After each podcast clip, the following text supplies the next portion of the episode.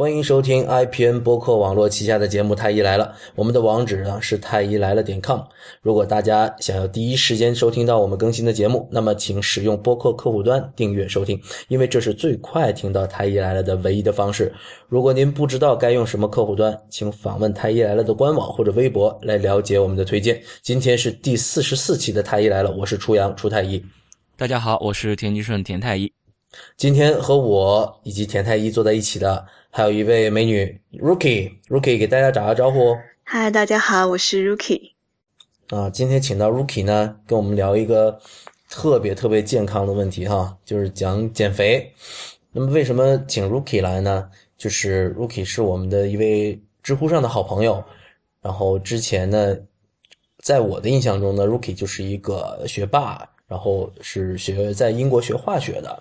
那后来发现，说原来 Rookie 是一个呃健身爱好者，那现在是一个女汉子，不知道是不是个女汉子？健身难道就是女汉子？你这样的定位也不对。开个玩笑啊，不知道，因因为我至少我看着 Rookie 的头像还是很萌的。Rookie，你你曾经曾经是女汉子吗？还是现在不是已经不是女汉子了，还是怎么样？嗯，如果非要说的话，只能说曾经是一个粗壮的女汉子，现在是一个相对瘦弱的女汉子，在健身减肥成功之后。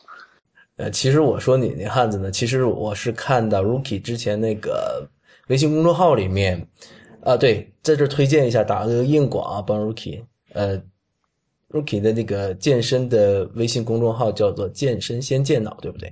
对。然后欢迎大家关注哈，我就看那个健身先健脑的时候，我觉得嗯特别靠谱。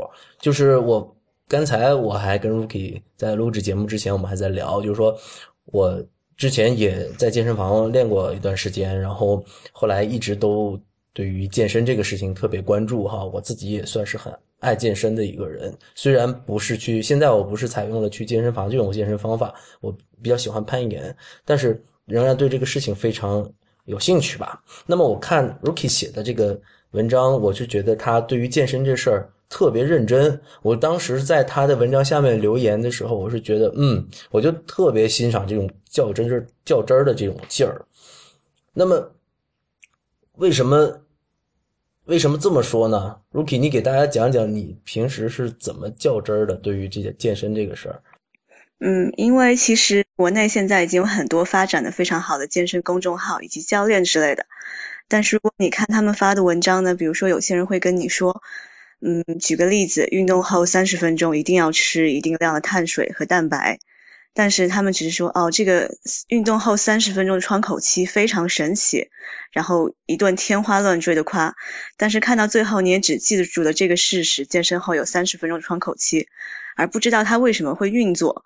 然后整篇文章他也只是说，呃，这个事情非常非常神奇，你一定要照着做，但是没有做为什么？那么在我健身之后，我觉得，嗯，光看这些公众号给出的内容，其实是不能满足我心里对于这些知识的呃追求，因为我真的很想知道这个东西的原理是什么。于是我开始在网上搜各种文献，然后发现其实很多。公众号、大号或者甚至某些健身网站给出的理论本身都是有问题的，或者某些理论到现在并没有呃证据确实它到底是好的还是坏的，而某些网站它只会采取对自己有利的一面，然后看用看起来很科学的方法分析，嗯，所以我觉得其实这些公众号都是很误导人，所以呃正好我现在相对比较空闲一点，就开了一个自己的公众号。嗯，挑一些自己感兴趣或者自己平时研究过的问题写一写，然后把，呃，用一种相对简单的方式呈现给大家，希望可以帮助更多的爱好者。说到这个微信号的时候，我终于知道我为什么会你给我一个是个女汉子的印象，因为你第一次就是第一次看的文章的时候，我觉得你很霸气，在文章里面传递的那种整个的语气非常霸气，就是呃，我我这个时候非常想艾特一下李如一不鸟万。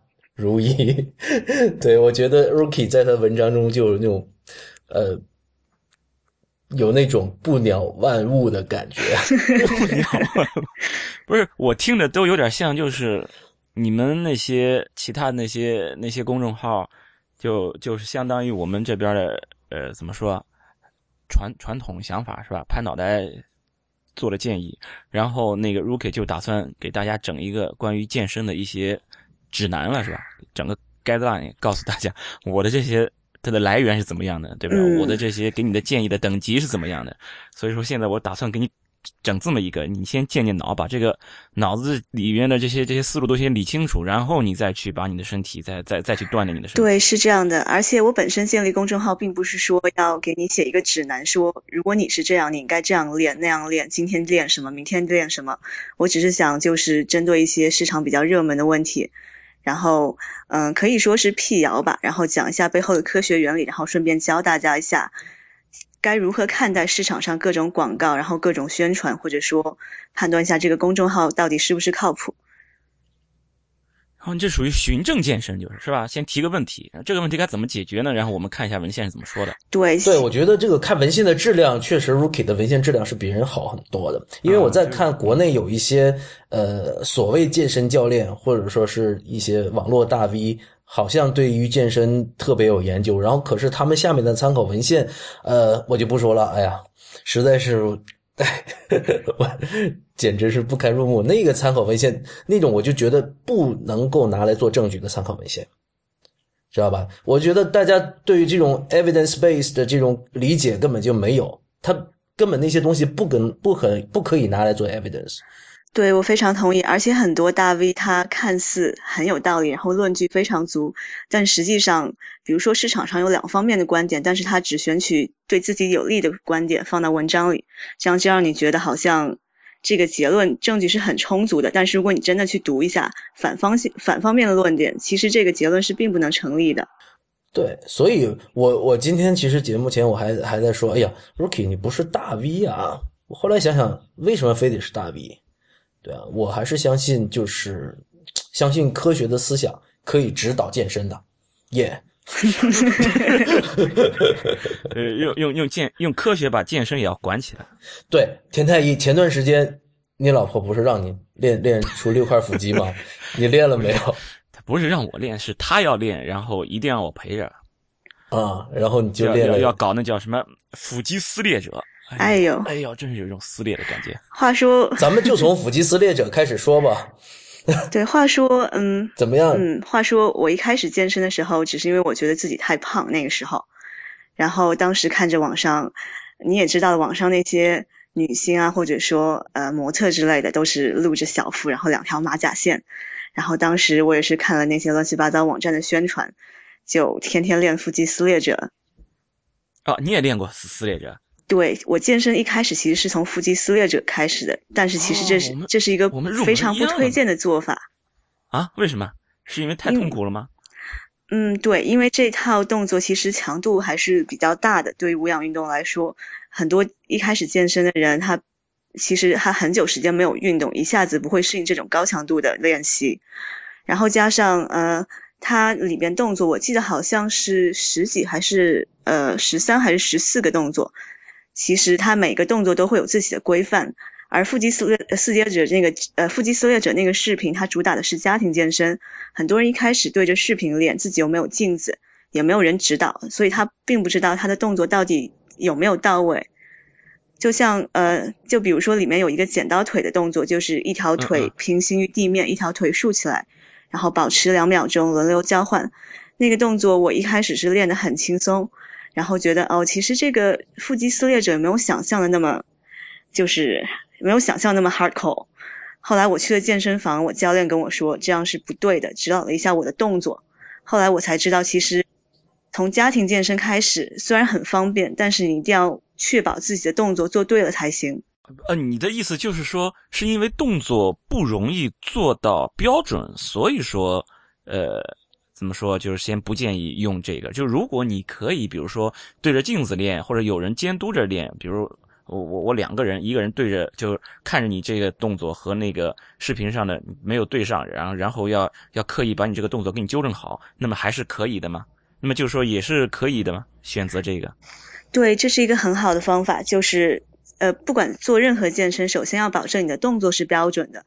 然后腹肌撕裂者的话，如果你的身体可以适应这种强度，完全可以直接做。但是我觉得大部分开始健身的人，尤其是刚开始减肥的人，嗯，对于这个强度，其实他做的还是会有些吃力的。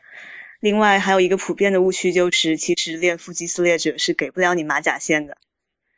这个先等一下，先先先先等一下，就是说，如果我的这个动作不能那个不能呃达到他的这个标准，就是说没有呃就没有完成吧，是最终的结果是会嗯，比如说没有达到这个呃这个效果，这个健身的效果呢，还是说会直接给我的身体带来危害？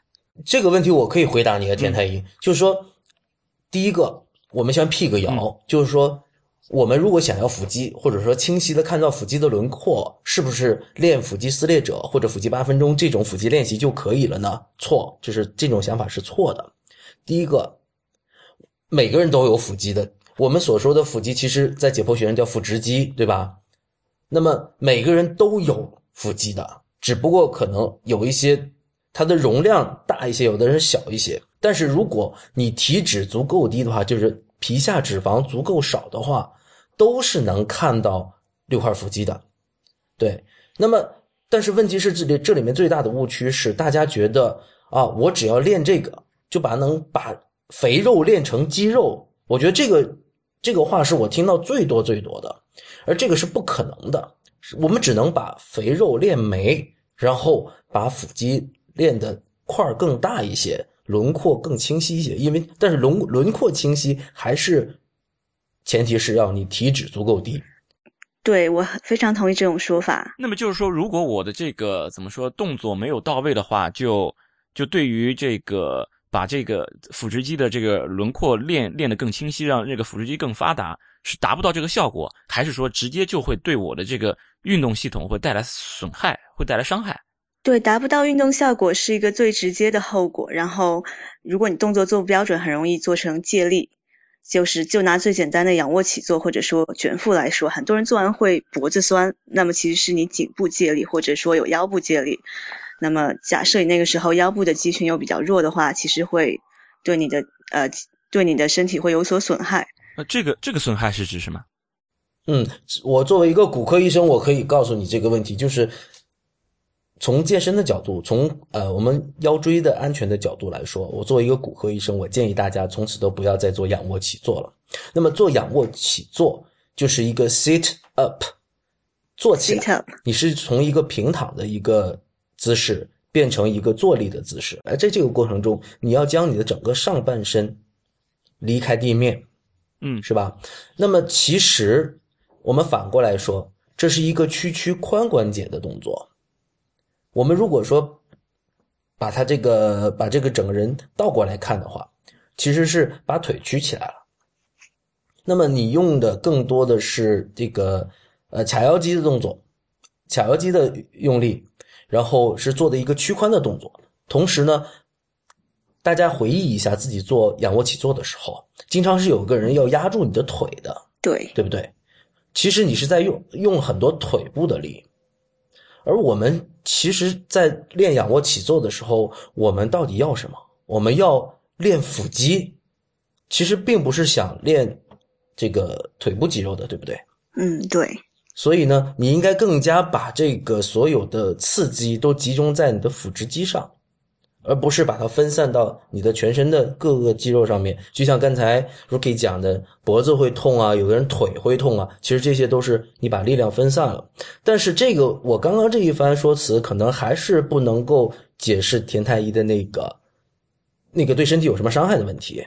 那么实际上，你如果说非要把你的上半身抬离地面的时候，这个时候腰椎是承受了巨大的压力的。也就是说，在仰卧起坐和单纯的卷腹，等会儿给大家讲什么是卷腹哈。在单纯的这个卷腹和仰卧起坐之间，仰卧起坐起来那一刻的话，腰椎会承受比较大的一个压力，所以其实对腰椎，呃，甚至有的时候会拉伤腰肌，嗯，这都有可能。所以呢，对，从对身体伤害这个角度来说，也是不建议做这个仰卧起坐的，而是推荐大家做卷腹。是是是这样，就是说，那你这个只是说是仰卧起坐这个这个动作，可能是对对身体可能会造成这种不良的这种影响。就是说，其他的那些呃，我们一些推荐的一些一些这种健身的这种动作，就这些动作，他们本身不会造成你，比如说我总会做一些动作，会需要用到，比如腰椎啊、颈椎啊等等的，那这些动作难道就不会对这些身体的运动造成影响吗？即使是我做的这个动作到位了，难道就不会吗？应该也会吧。不是，你刚才说对身体造成影响是正面的影响还是负面的？负面的，就是说你只是说你比如说仰卧起坐，那那那确实是这种。呃，对这种呃腰椎的这这种这种弯曲这种呃怎么说有一个负荷，那么会对它造成这个影响。那么你其他的这些动作，难道你就不会用到腰椎或者腰用到颈椎吗？总是会用到的呀。那你用到的话，嗯，如果你的这些动作做到位的时候，那么这些动作就不会对这些呃脊椎造成影响吗？所以这个其实是我们这一期节目我最想讲的一个观点。就是你锻炼究竟是为了什么？那这里面每个人锻炼的那个目的是不太一样的。那我可以说是动机不纯的。有些人他锻炼他仅仅是为了要减肥，而这个减肥其实等会儿我们可以讲一下。有些人是分不清楚的。有些人不是为了减肥，他是为了呃身材更好一些。还有一些人是为了维度更大一些，就是希望胳膊更粗一些，对吧？还有一些人，他希望力量会变强一些。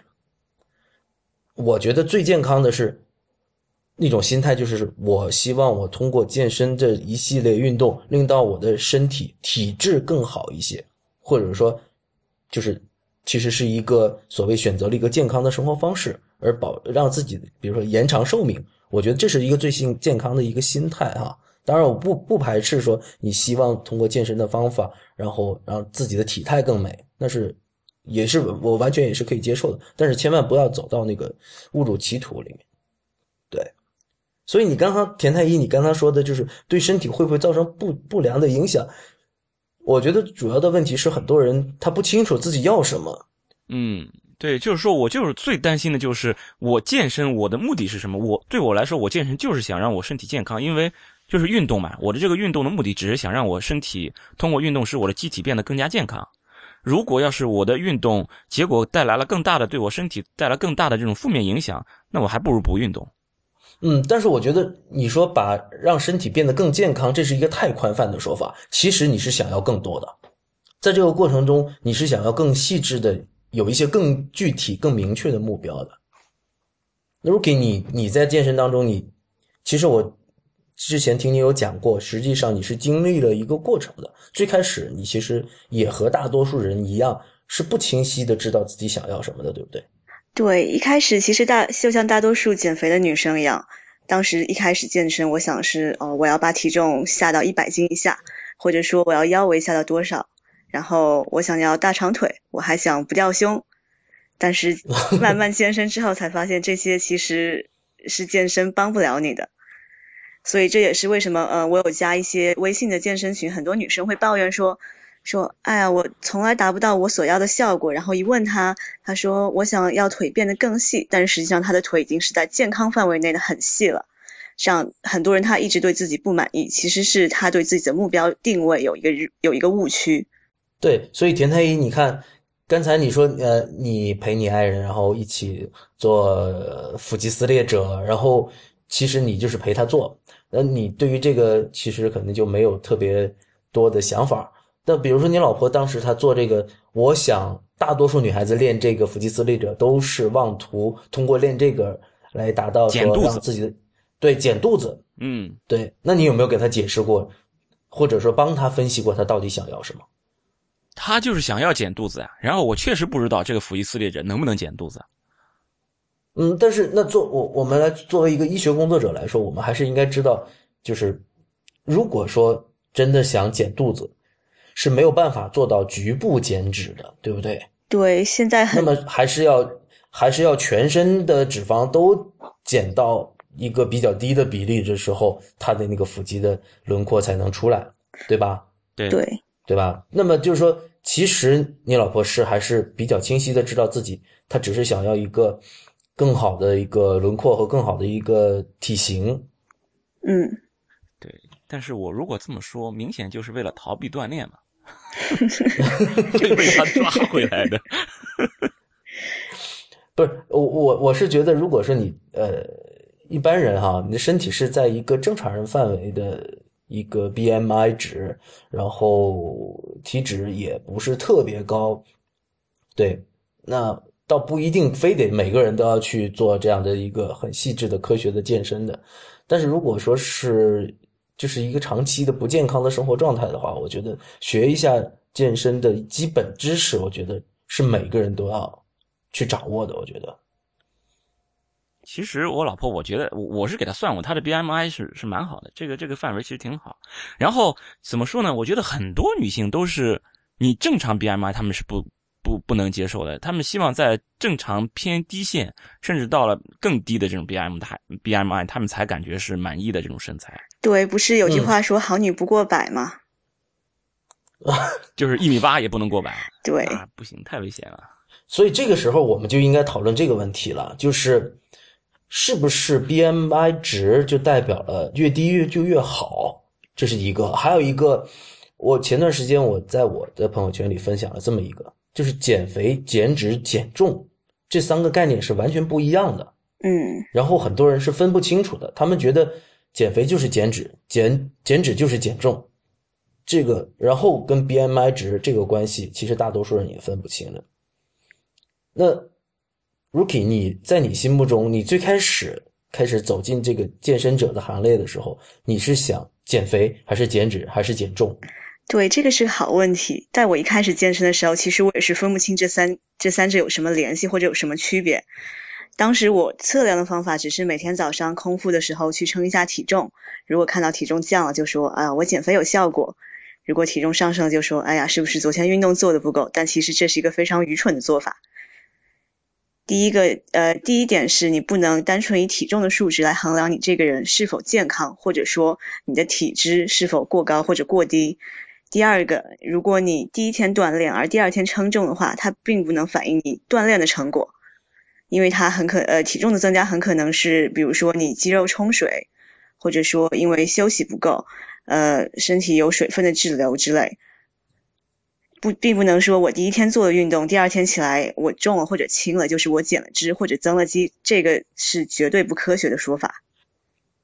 对对对对对，我觉得这这三这几个概念，我真的觉得要分开讲一下哈。第一个，大多数人都觉得，呃，我要减肥，然后几乎所有人都会觉得，首先是拿体重来衡量的。可是问题是，刚才我们讲了，我们到底是想要什么？那么。这里面大多数人其实想要一个比较好看的体型的，那么是这里面就决定了有一个这样的错误的概念：我体体体重轻就一定是体型会好，而事实不是这样的。我举个例子，比一个极端一点的例子，比如说我饿上十天只喝水，然后这体重肯定会减，因为有一个最基础的一个理论，大家都是能够能够理解的，就是。呃，摄呃摄入和支出之间的差值，对不对？我们每天的生理的消耗那么多热量，然后我每天还要工作，是吧？可能还要运动，消耗掉很多。可是呢，我一点都没有摄入，是吧？这是一个非常极端的一个案例。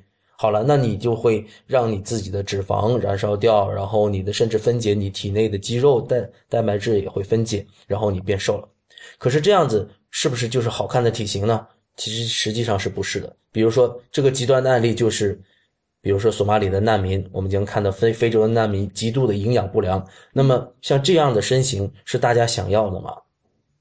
肯定不是，对吧？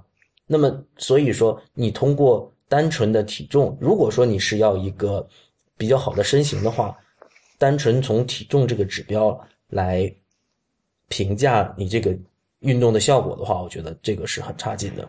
所以从这个角度说，我也不是，我也不赞成单纯的节食减肥啊，单纯的节食减肥是不靠谱的啊。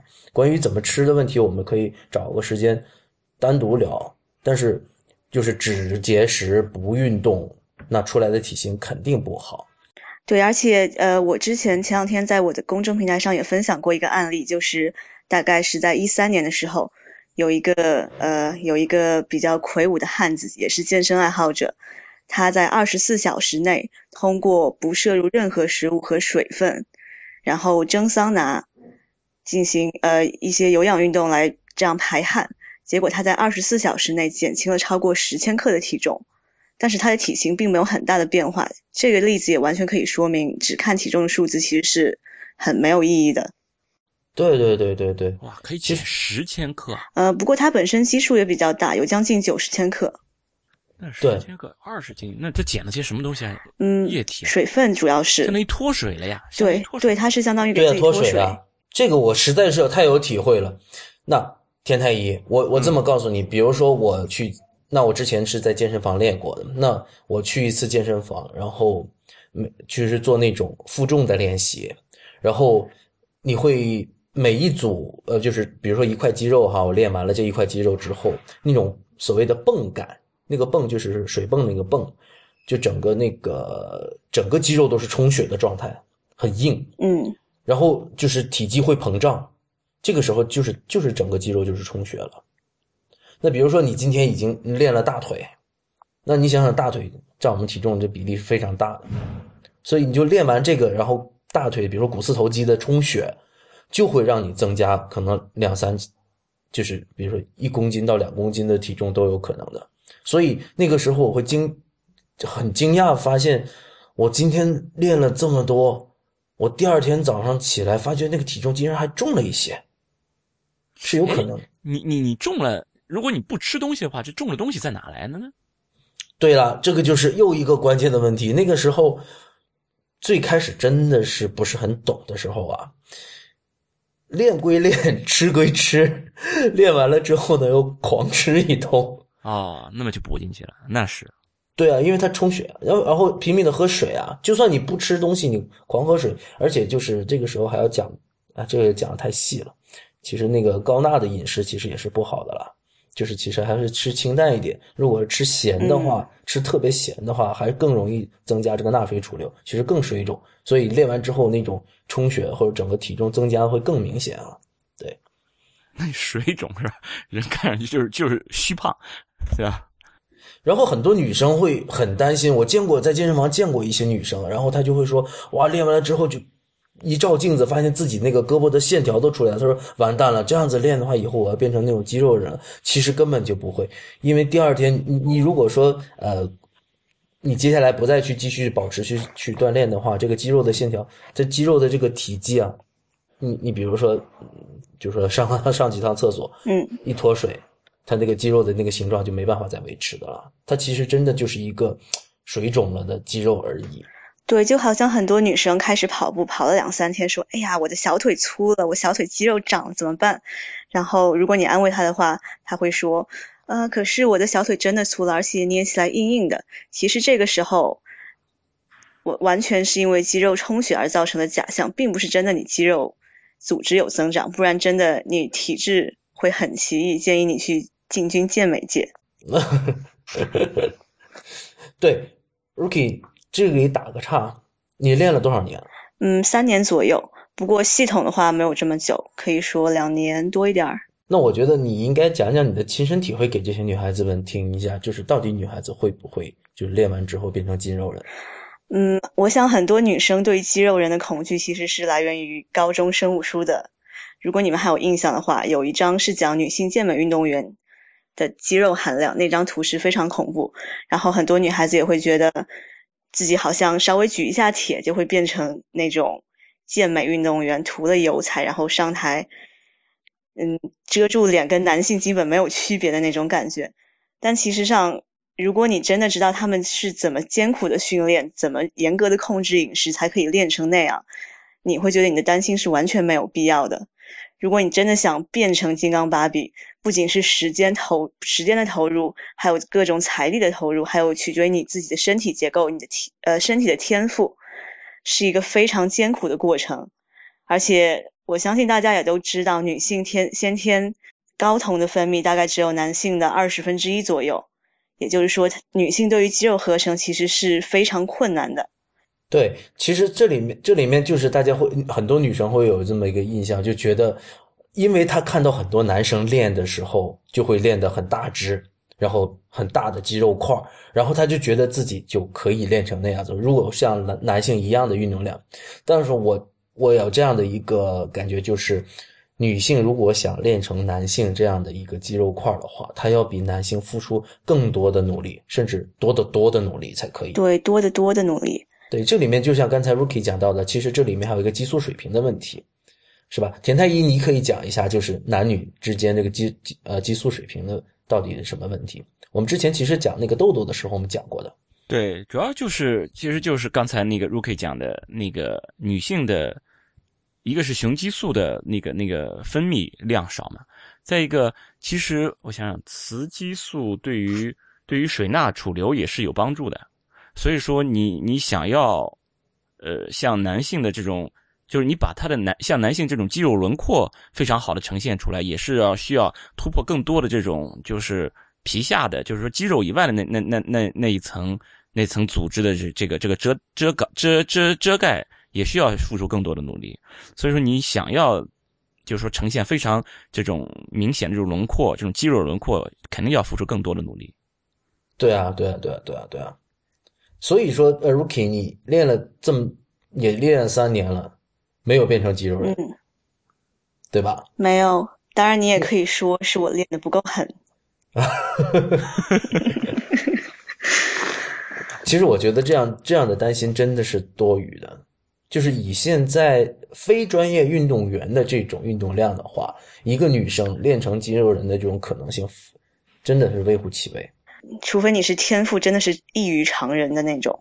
我我我有的时候就觉得我特别容易增肌，所以其实这里面 想说的是，我之前练两年，我好可怕。我觉得我练略就是我其实是想减重的。等会儿我们再再讲减重的问题。我其实是想减重的，因为我膝关节做过手术，那么我是希望自己不要太重。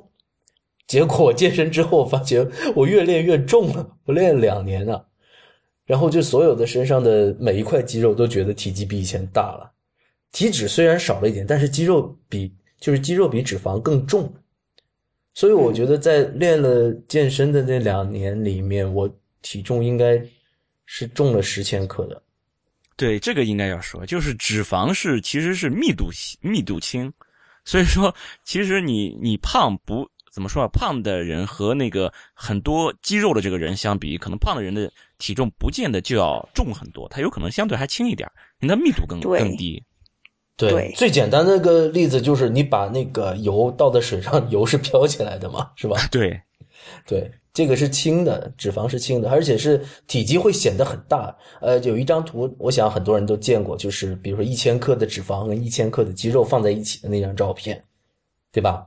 一千克的脂肪会很大一坨，所以我们看到那种身形特别巨大的人，其实他体重不一定有那个，比如说那个奥林匹克先生的那个那个健身运动员的体重大。对，或者其实更直观一点，你去菜场买一斤的油和买一斤的瘦肉，对比一下体积，会非常直观。哦，对对对对对对对，一斤的油和一斤的瘦肉，对。所以我们刚刚讲完了这个减肥，其实减肥呢，大家是其实更多的是希望要一个更好的身形，所以他们大家心目中真正想要的东西。其实是还是想要减脂，也就是说，尽可能把自己身上的肌肉还是留下来，然后把那些脂肪都去掉，这样子呢，呃，肌肉的轮廓就能出来，是吧？然后呢，其实如果告诉大家你现在呃可以变成像明星一样的美，然后体重呢保持和现在差不多，其实他们是不介意的，对不对？对，我觉得大多数人是不介意的。他们最重要的还是美，好看，可以买好看的衣服。对，真正他真正在意我一百二和一百一之间的区别吗？这个数字吗？其实他不是真正在意的，对吧？而且而且走在街上根本就没有人看，难道你要拿个牌子写啊？我体重没有一百斤？其实根本不是这样，大多数人只是看你好不好看。对，所以我就想说，其实。绝大多数的健身爱好，或者说就是叫嚣着自己要减肥的人，其实都只仅仅是想减脂，而不是想减重。那么我就讲回来我自己，我自己其实是想减重的，就是因为原因很清楚，就是我膝关节不好，我希望膝关节的负担会轻一些，我就想减重。那么这个减重的话，真的就希望自己就真的希望自己的肌肉量小一点。可是偏偏我又是这种特别容易增肌的人，就是我稍微练一练，刺激一下，然后啊，就胳膊就变粗了，然后哇，什么胸肌就变大了那种。你知不知道你自己说我特别容易长肌肉，播出去有多少人会羡慕嫉妒恨？呃，我知道，我知道，因为增肌是一件比减肥还要难的事儿。我知道，我知道。哎，但是刚才你说你要通过运动、通过锻炼来减少肌肉，为什么锻炼之后肌肉反而会减少呢？哎，对了，就像刚才我举那个那个非洲难民的那个例子啊，对，no offense，对于非洲人我没有歧视的意思。不过我们经常看的最多的就是来自于非洲的那个呃营养不良的人哈，瘦的跟人干儿一样，是吧？那么。这个例子就已经很好的证明，如果你摄入不够，或者说你消耗特别多的时候，你的肌肉是会分解的。这一点对我们是有共识的吧？呃，但是就是说他们是不会去锻炼的呀，但是你要通过锻炼来来减少肌肉啊。那比如说我们来看马拉松运动员，他们就是大量的有氧运动，然后呢，对他们这种消耗量是非常大的。然后他们其实平时也有饮食控制。对对对，然后呢，他饮食控制的不是很多的时候，呃，饮食摄入不是特别多的时候，然后他要额额外的消耗就很多的时候，那个脂肪的量，呃，那个肌肉的量也会减。那这一点我是有亲身经历过的，因为我曾经用了大概八个月的时间减去了三十斤。那减去的这三十斤里面，绝对不仅仅是脂肪，还包括了肌肉，因为当时我是结合了这种有氧运动，就是跑步、游泳这样子的，因为。就像刚才说的哈，我们最理想的状态是肌肉一点都不减，然后消耗的全都是脂肪，这是不可能的，对吧？我们不可能说这个身体，比如说现在处在一个呃负平衡的状态，我们说我们先不说负氮平衡哈，这个负氮的平衡等一下可能呃有一些听众还不一定能够理解，就说我们处处在这种收支负的平衡的情况下，那么机体一定是要消耗。储存在身体上的一这些东西，来支出这些热量，那消耗到身体上的这东西的时候，是没有这么强的这个指向性的，说我只消耗脂肪，不消耗肌肉，这是做不到的，一定是同时的，只不过呢。就是一些更科学的一些健身方法，可以告诉你说啊，我们怎么通过饮食来尽可能的来保留住你这个肌肉，而让尽可能的更多的消耗脂肪。但是即使是这样子，最最科学的健身和饮食加在一起，也不能控制肌肉的分解。哎，那就需要需要很准呀，就是说，就是说，因为你不断锻炼这个肌肉，它是有增肌效果的。你对肌肉这个不断的这种它的收缩舒张这种锻炼是有有有这种作用，使这种肌纤维增粗增增长增大的。嗯，对啊。然后你同时又是对它的一种消耗，那么它到底是怎么抵消？最终的最终的结果到底是让它增粗增大了呢，还是把它给消耗掉了呢？所以健身真的是一个技术活不是说你那那这另又涉及到另外一个概念，就是有氧运动和无氧运动。一种负重的锻炼，对对对，其实负重的锻炼的话，对于增肌的效果会好一些。那有氧运动的话，其实就对增肌效果是不好，反而是对肌肉的分解会效果更好。所以说，像我这种减重的人，就应该多去做有氧，少去做负重的训练。可是呢，最开始因为几年前我不懂，那么我就走上了就是去健身房健身的这么一条路。后来发觉。那么在健身房健身的时候，我学到了这些知识，我会发觉哦不对，那就像刚才我给你解释的那一样，我其实选择了一种错误的健身方式。但是我前提是讲哈，这是针针对我是一个想减体重的人，这不是一个好的健身方式。但对于大多数人来说，你想要减脂，对于保留那个你的肌肉量的时候，我觉得去健身房是一个比较好的方式。嗯嗯嗯嗯。对吧？这就是涉及到一个选择运动方式的问题了。我们继续讲 Rookie 之前的那个健身的经历哈，就是嗯，好的。你最开始是是想有大长腿是吧？然后有身形更好一些，然后后来呢？那你现在怎么就开始举起铁了呢？嗯，对，就是在我一开始的阶段，其实我是通过腹肌撕裂者加跑步，然后加控制饮食，只是把体重降了下来。然后我就发现，因为其实我那个时候是有些节食倾向的。然后我瘦下来，大概瘦了二十多斤之后，我发现我全身的皮肤有点松，尤其是肚子上的。然后之后我就开始去健身房。对，然后那个时候我就特别恐慌，我觉得为什么自己减肥成功，但是看起来并不是那么好看。之后我开始去健身房，也知道你一定要通过有氧无氧结合的方式，才可以让你的身形更加好看。然后开始继续练习。其实，在我嗯从减肥结束到现在，其实我自己也有增重，大概四千克左右。但是其实体型看起来，我自己认为是比以前单纯拥有的时候是更好的。是的，是的，是的。那你这个增重四千克是跟什么比？是跟你最初你不是说想要就是减肥那个时候比，还是？呃，是跟我减肥到最低点的那个时候。啊，就是那个时候无氧可能做的比较多一点，是吧？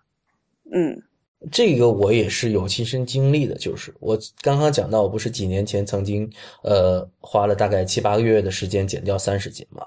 那么其实，在那个之后。我一直呢就是在做各种无氧的运动为主，那比如说攀岩，其实是倾向于无氧的一种运动哈。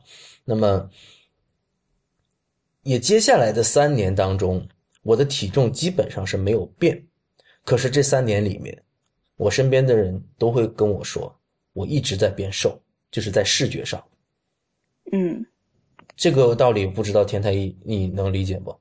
是，哎，一直在为什么？是因为。减脂了吗？即使说这个这个就过程就是一个，我肌肉其实是逐渐在增加的。那么比如说最开始的那个七八个月，我把大量的脂肪和肌肉都减下来了。嗯嗯。那剩下这个三年里面，我其实减脂，对他一直在慢慢的减脂，然后慢慢的增肌。嗯嗯嗯。也就是说，看起来其实整个的体积可能会变小了。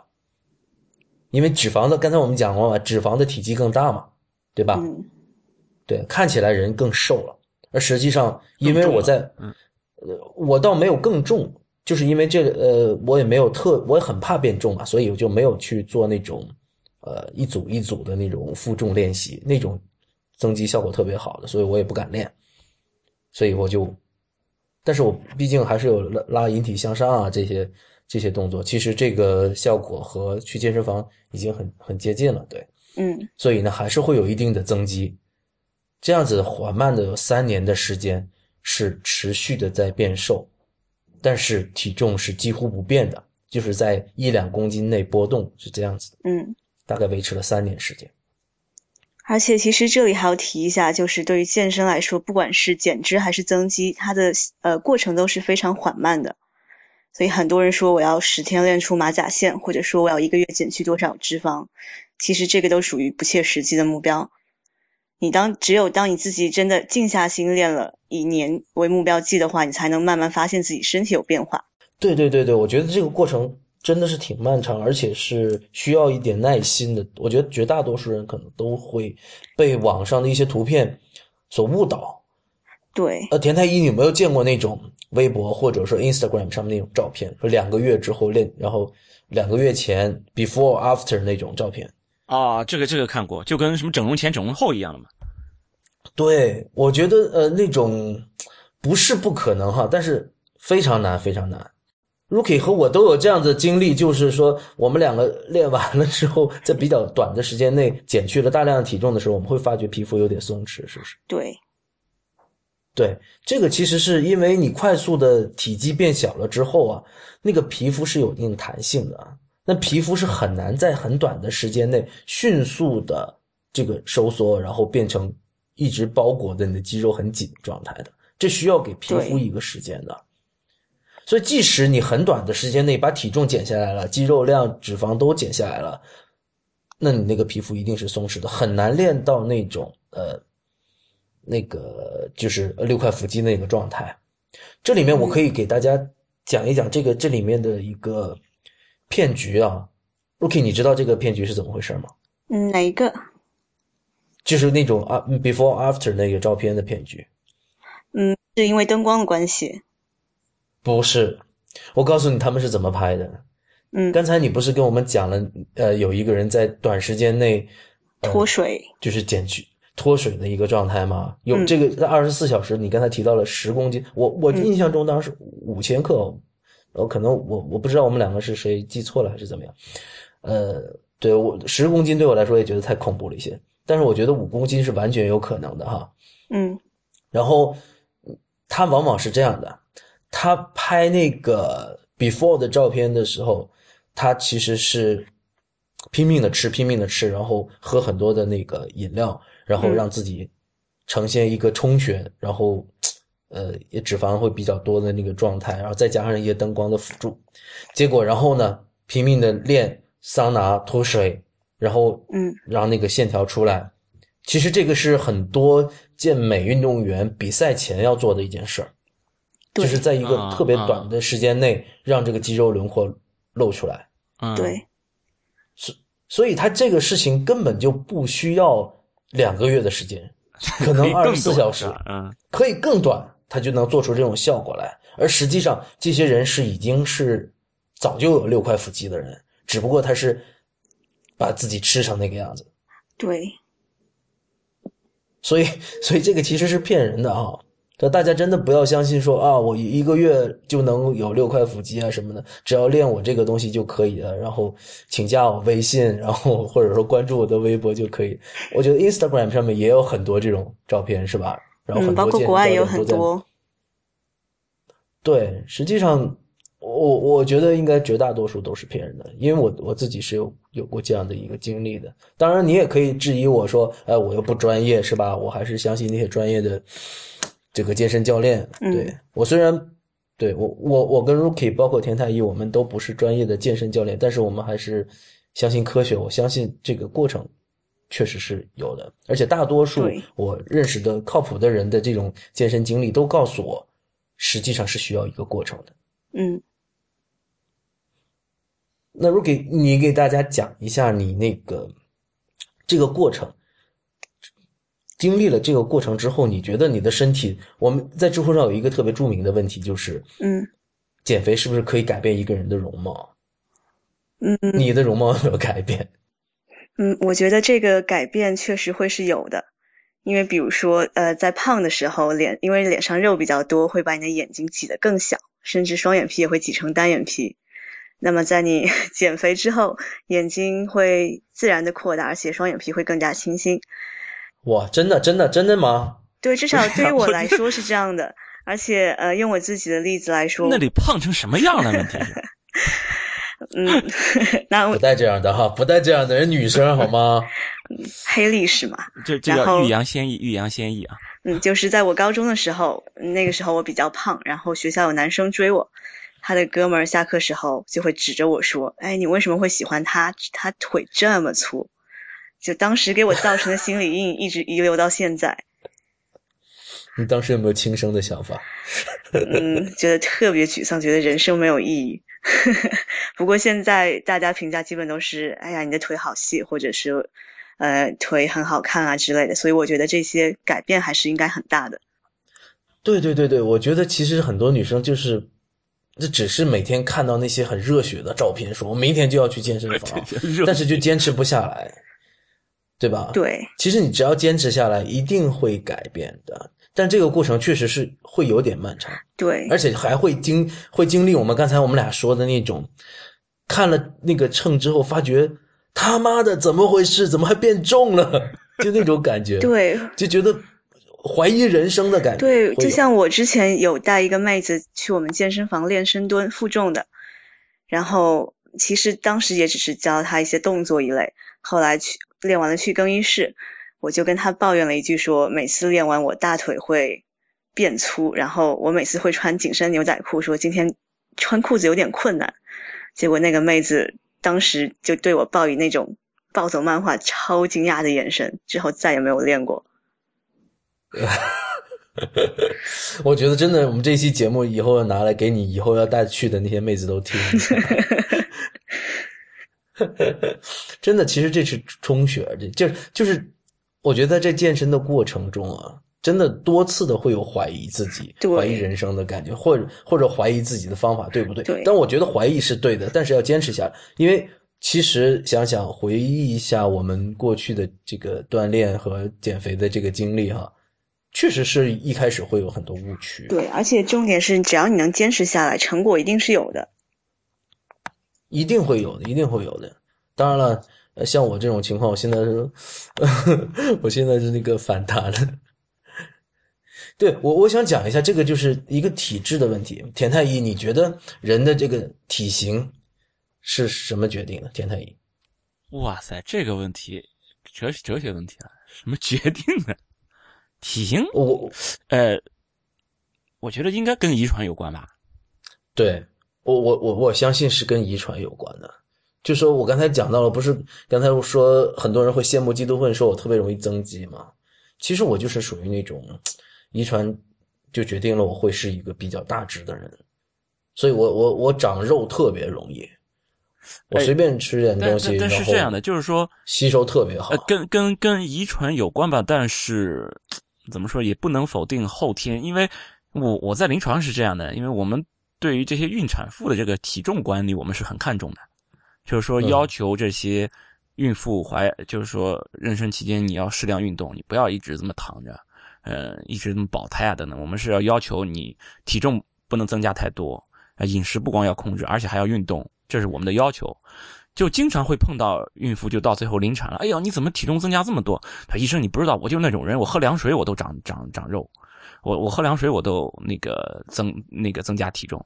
其实我就说，我觉得喝凉水长肉这种事儿是扯淡的。这个喝凉水只会拉肚子，对不对？喝凉水只能拉肚子，你没法长肉，所以你不能把这个长肉这个事儿推到人家喝喝凉水身上，只能说还是就虽然就是说刚才说这个体型可能是跟这种那个呃遗传可能有关系，但是你你不去控制它，你不去控制饮食，你不去做运动的话，是一定会有问题的。你的这个体体型，对对对这个这个体体重，这种身身材这种外形是一定会有影响的。而你如果要去锻炼，去注意它，那么就是能够有所收获的，这是肯定的。你不不要就是说拿着这种，呃，我体型就这样，我遗传的，我爸妈都这样，所以我喝凉水也长肉。你我我觉得这个其实是不能拿来说事儿的，就是说，对，我想表达的并不是说，呃，你天生注定了就是个胖子，然后你就不能改变它。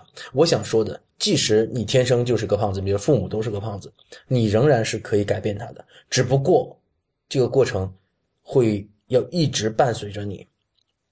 因为其实我们回忆一下，到底是什么令到我们变胖的？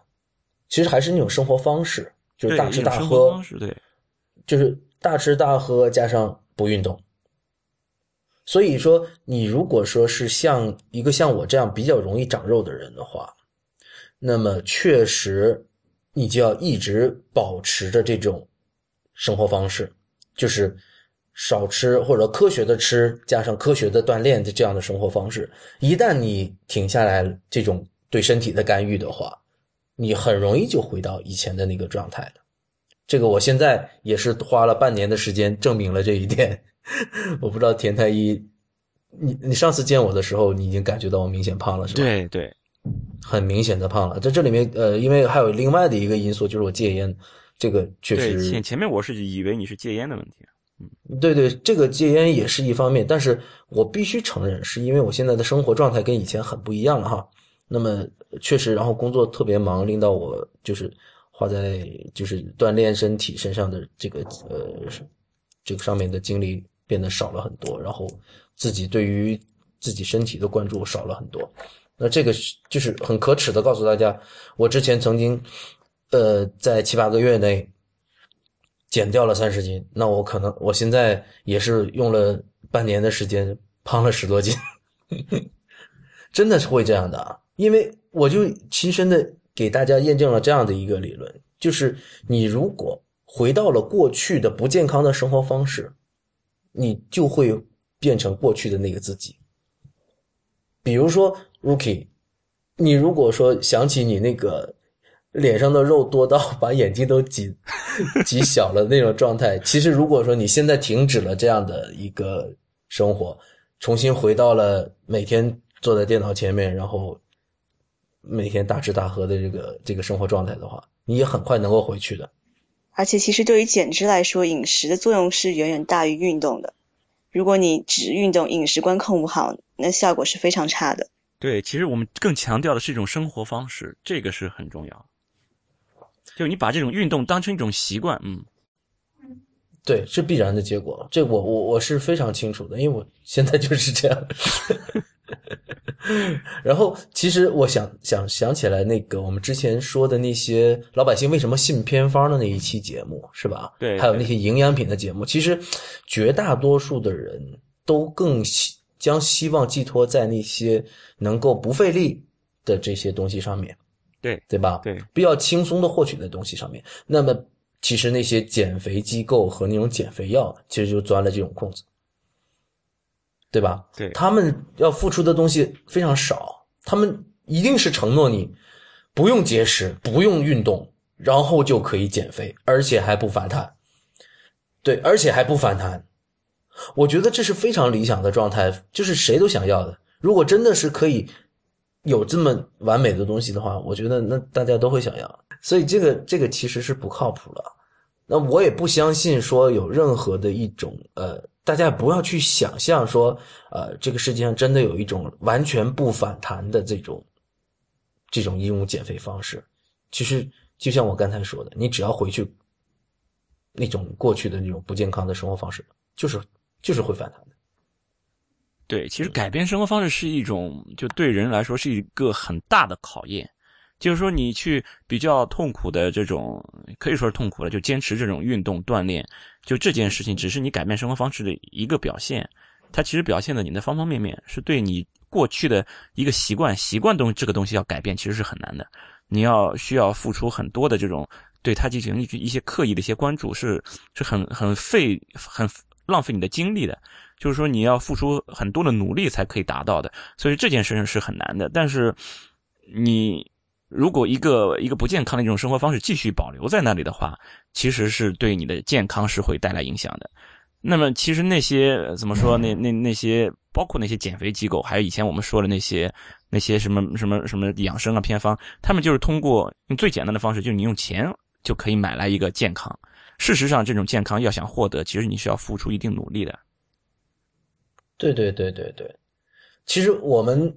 刚刚讲了这么多的这种运动方式，最终我想讲我们这期节目特别想讲的一个话题，就是你到底想要什么，对吧？那么我想说，你想要什么，然后你再去选择适合自己的一个运动方式。比如说，你想要减脂，就是大多数人、绝大多数人都是想减肥，然后把脂肪减掉，然后把肌肉留下来。那么应该是要。科学的吃加上科学的去做一些有氧加无氧的结合，这样的一个运动方式。关于吃什么的问题，我们真的要单独拿一期来讲，那个这个说不完啊。对，然后如果说你想减重，比如像我这种啊，体重特别大，那你可能要多做一些有氧运动，是吧？如果说还有一部分人也是让我特别恨的一部分人，就说我怎么才能变胖啊？对，怎么增肥？这种人见过吧？有些人他说我吃不胖，真的，我就看他真的是很瘦，而且这种人往往啊，就是，呃，他真的吃的还不少。这又是另外一种类型了。那这种类型呢，就是说可能要就说起到这个代谢的问题了，就是他的这个，比如说我和他同样过了二十四小时。可能我们两个人那个基础代谢，所谓基础代谢，就是我们维持自己身体机能所需要的最基础的那些生理活动，比如说心跳啊、呼吸啊、体内的各种化学反应啊，这些消耗，它的这个基础代谢率是比我高的，所以呢，这些人很快就会饿，然后呢，怎么吃也吃不胖。Rookie，你觉得这样的人应该采取怎么办法去增肌，或者说？就是按照他们的说法说，我想变胖怎么办？增肥，对，其实我觉得大多数说自己想增肥的人，并不是想真的变成啤酒肚那样，对他们还是希望变成就是对肌肉男，然后那种稍微壮一点儿，这样女生也喜欢嘛。嗯，这样的人就是呃，首先还是第一点，饮食要控制好，因为很多人说我每天吃的很多，我一顿吃三碗饭，但是你你不知道他的碗有多大，他每天摄入的卡路里有多少。嗯哼，如果你真的让他拿个软件记一下，可能他摄入的其实很少，只是他自己以为吃的很多。嗯，对对。那么在锻炼方面呢，就可以嗯适当的多做无氧，少做有氧运动。而且比如说像很多男生喜欢打篮球、踢足球这些，其实都是非常消耗热量的话。如果你本身过瘦，然后又不想消耗额外的热量，可以适当减少一下这些体育运动。对，去跑步、游泳、球类运动这种都尽量少做，然后呢，就多做无氧的。所谓无氧运动，对，这里也可能给大家介绍一下有氧和无氧运动。Rookie，你来给大家讲一下吧。对，其实呃，理论上它是以运动时候心率来划分的。无氧。嗯，比如呃，每个人都有一个最大心率，如果你的最大心率在运动中维持到，比如说百分之四十到六十这个区间，你可以说它是有氧运动，因为这个时候。呃，身体摄入的养分会比较大。那么，当心率上升到更高的区间，比如说百分之最大心率的百分之七十或者八十，那么这时候身体呃氧气摄入比较少，然后主就是按照网上的说法，就是主要以糖原消耗为主，而不是脂肪消耗。当然，这个说法不科学，但是可以大概的呃区分一下有氧运动。脂肪的供能比例相对比较多，然后人做起来比较轻松。比如说我们平常跑步、游泳、骑车呀，嗯，都属于有氧运动。而无氧就是大家常见的健身房举铁，然后腹肌撕裂者也算。就是，嗯，我个人觉得最简单的一个区分方式就是你在做有氧运动的时候，你的呼吸虽然会比正常的要高，但是没有很急促，而且甚至在有些情况你是可以跟旁边的人说话的。比如说你在跑步的时候，你可以稍微有心思看一下旁边有没有帅哥，这个花好不好看，这个楼好不好看之类的。但是你在举铁的时候，如果你仍然有心思看看你旁边是不是站着一个帅哥，那说明你做的心率肯定没有到位。对我有的时候在健身房里见到有一些拿一个很小的哑铃谈笑风生，然后觉得自己在 在做无氧。对啊，因为他拿一个很小的哑铃，知道吧？那个那个哑铃，可能他举一百下，他都觉得不累的。哎，对我我挺奇怪，就为什么会有这种小哑铃？这种小哑铃是给谁准备的？那给那些力给那些力量特别小的人啊。还有，当然了，就我这种说法是不恰当的。其实是呃，比如说给我这种人，是吧？就是我需要的是呃低强度的刺激，但是高频率。嗯，对。比如说有氧运动啊，就是很多是这样，我需要做很多次。对，但是我每次的那个刺激的量不是那么大。而如果说你想增肌的话，呃，有很多种说法，但是比较常见的十到十五次，十到十五次为一组这样的一个区间，是啊，八到十二次，呃，很多种说法，就是说你要把这个重量控制在这个比较少的次数。当然，如果太少，比如说我这个重量我只能抬起来两下，其实增肌的效果也不那么好。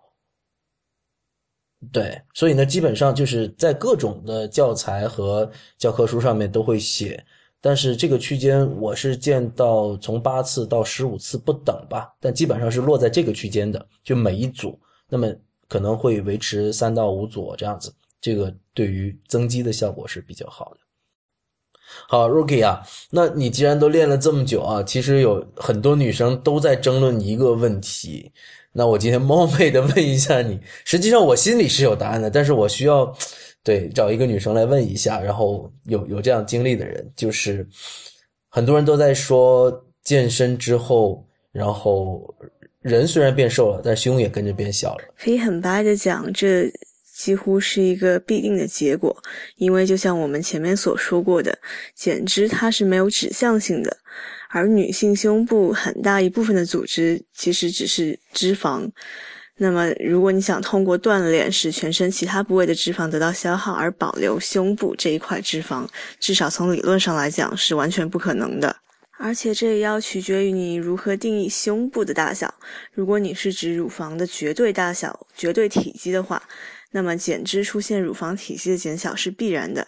但是我们平时所说的罩杯，它指的其实是胸部上下围的差值，也就是一个嗯相对值。那么有些人会出现的情况就是，嗯，他在减脂之后，胸的上围减少，但是这个程度没有胸下围的减少要，嗯，程度要高，所以说。总的结果就是，他胸部的绝对体积有所缩小，但是相对体积，也就是我们所说的罩杯，其实是有增加的。就我自己而言，如果非要给出一条建议的话，我觉得不论采取什么方式的健身，坚持是最重要的。很多时候，在健身的初期，其实效果并没有你预想的那么明显，在这个时候，只有通过长年累月的积累，才可以慢慢感受到身体的变化。而且有句话，我觉得说的很好：好身材是健康的生活方式所带来的附属品，而不而不能本末倒置，说成健康的生活方式是好身材带来的附属品。因为我们刚才这整期节目里面都在讲，其实绝大多数人是想要一个更好的体型的。那么，如果你想要一个更好的体型，一定在这个健康科学的这个运动基础上，还要非常科学的吃。所以呢，我们过段时间再讲一期如何健康的吃这么一个选题吧。如果说你很科学的在锻炼，但是呢，呃，你吃上面不控制，或者说吃的不对，最后也很难达到你这个目标。所以，如何把这个减肥和科学的营养结合起来，其实也是非常重要的。好，那么本期节目呢，就先到这里，谢谢大家收听。太医来了的网址是太医来了点 com，也欢迎大家在社交网络关注太医来了。我们在新浪微博呢叫太医来了，在 Twitter 和微信都是太医来了的全拼。同时，也欢迎大家收听 IPN 播客网络旗下的另外几档节目：IT 公论、未知道、内核恐慌、流行通讯、i High Story、无次元硬影像。好，我是初阳初太医，拜拜。